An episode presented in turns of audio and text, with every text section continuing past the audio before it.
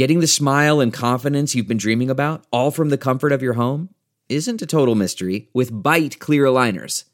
Just don't be surprised if all your friends start asking, what's your secret? Begin by ordering your at-home impression kit today for only $14.95. Byte Clear Aligners are doctor-directed and delivered to your door. Treatment costs thousands less than braces, plus they offer flexible financing, accept eligible insurance, and you can pay with your HSA FSA. Get 80% off your impression kit when you use code WONDERY at Byte.com. That's BYTE.com. Start your confidence journey today with Byte. You can host the best backyard barbecue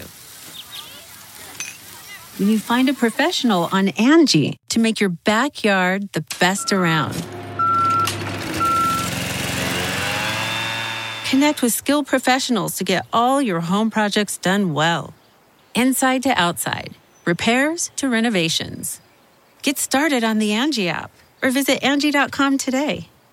You can do this when you Angie that.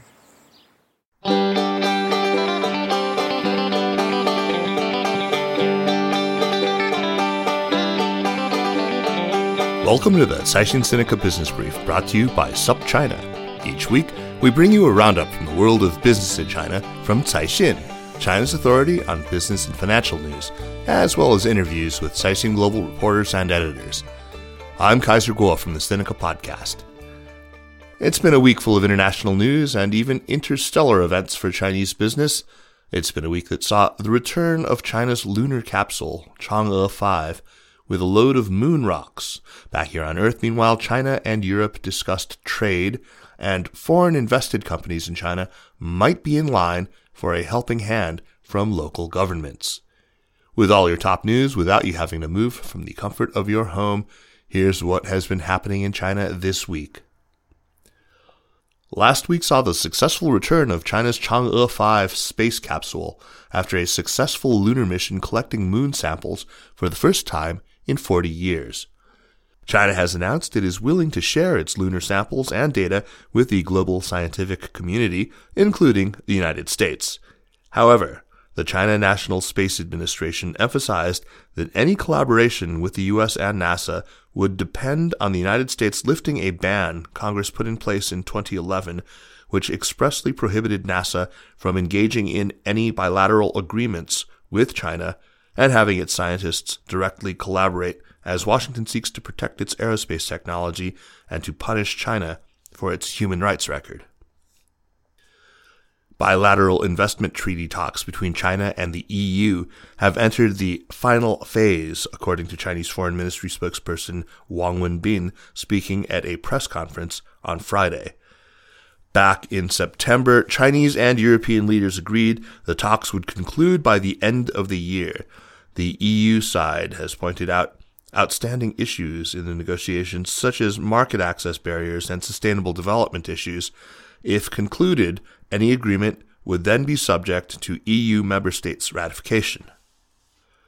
With just over a week to go until the end of the year, companies from mainland China's listings are on course to making up 98% of money raised on the Hong Kong Stock Exchange in 2020.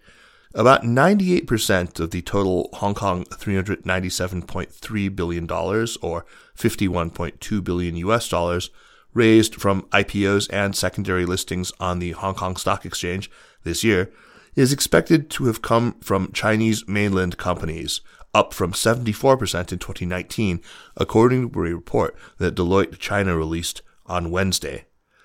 While the number of mainland companies listing in Hong Kong has grown, only 14 new listings were made by foreign companies, those from Malaysia, Singapore, and the U.S. this year, raising about 3 billion Hong Kong dollars, Deloitte said, way down from the 48.4 billion Hong Kong dollars raised by foreign companies in 2019.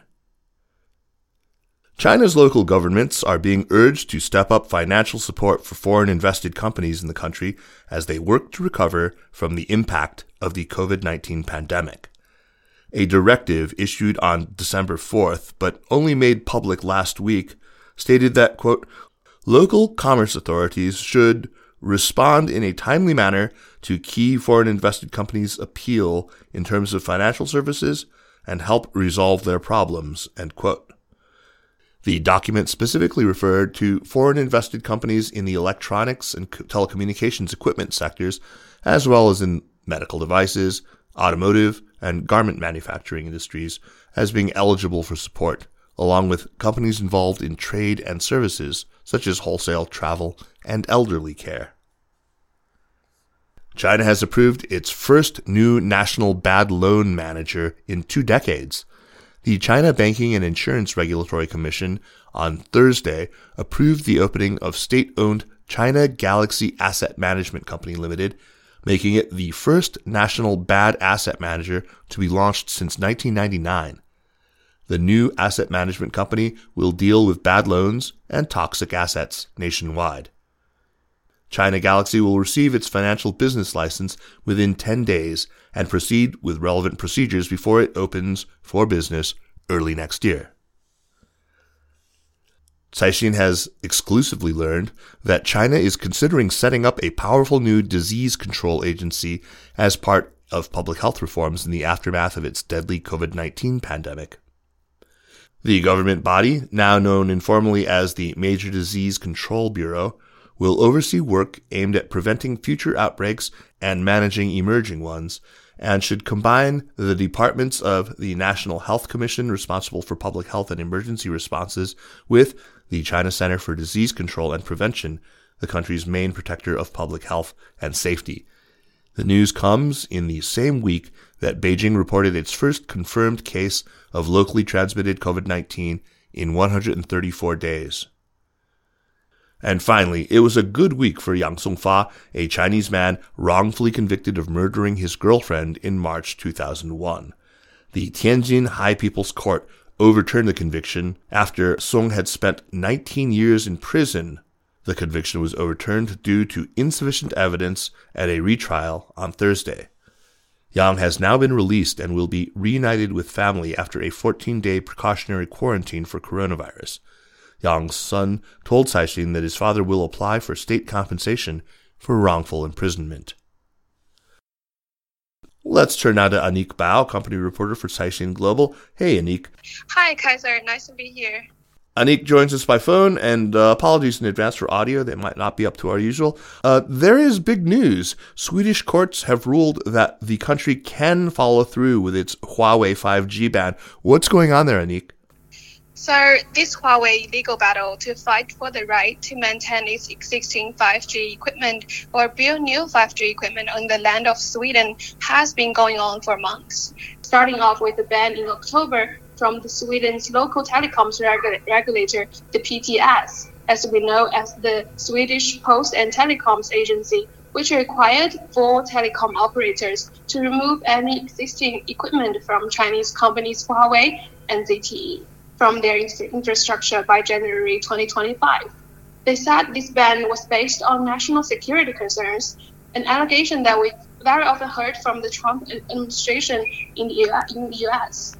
These telecom operators had been approved to participate in an auction event for 2 types of 5G bands that are essential to the 5G network for their higher capacity to carry data. The ban came out just 20 days before the scheduled date for the auction, which was set to happen on November 10th. In response to that, Huawei filed an appeal on November 5th to the local court seeking an injunction on the ban, and that was a success. The court allowed its appeal on grounds that the decision effectively affects Huawei's rights and prohibited this ban from taking effect. The PTS then decided to put off this auction and filed an appeal to the higher court, which ruled in their favor last week. This decision actually cleared the path for the regulator to pick up this auction with the restriction where all bidding companies have to remove Huawei equipment within 5 years. But it's still not the end of it, as Huawei's case is still being reviewed in the court in Stockholm, and the company is waiting for a result to come out within weeks, as we understand. The PTS was not settled on another date for this auction, and it told us last week that they are reaching out to these telecom companies and will not see this auction take place this year. And so how has Huawei responded? Can you share any thoughts you might have on how the ban could impact the company? Well, it is still unclear at this stage how this latest blow in the appeals court will affect Huawei's chances of overturning this ban just in time to get bidders to use its equipment again. And we are not clear what the final outcome will be for Huawei's future in this European country. So the company's representative in the region told us last week that Huawei is still considering whether or not it will raise another appeal to this decision, and we're not aware of the company's next move. Because the situation is still quite fluid and uncertain, Huawei might just decide to stay calm and wait for the final ruling from the court, or if the PTS moves on with this auction, to settle it on a date before the ruling actually comes out. Huawei might need to raise again to the local court and seek an injunction to stop this ban from taking effect again. And what are the wider implications of the story? Does this go, for example, beyond just 5G networking equipment? I mean, because Huawei does other business as well. I think this restriction has only been targeting the 5G rollout and the telecom gears manufactured or supplied by Huawei.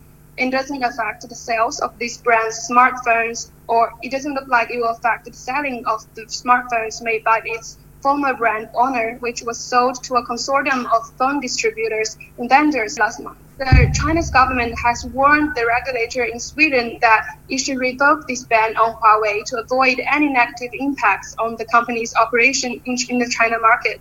And China was the European nation's 8th largest export destination last year, according to data from Sweden's authority. But at this point, we can see there will be a lot of negative impacts on the country itself. We need to understand how this ban will lead to significant delays of the Sweden's 5G rollout. And two major telecom operators, as far as we know of, will be affected by this ban are Tele2, which is Sweden's second largest telecom operator, and Norway's state operator Telenor. They have been using equipment from Huawei, and it will be very costly for them to remove and replace such gears if such ban were to take effect. Well, thanks a lot for the update, Anniek, and we look forward to having you on the show again.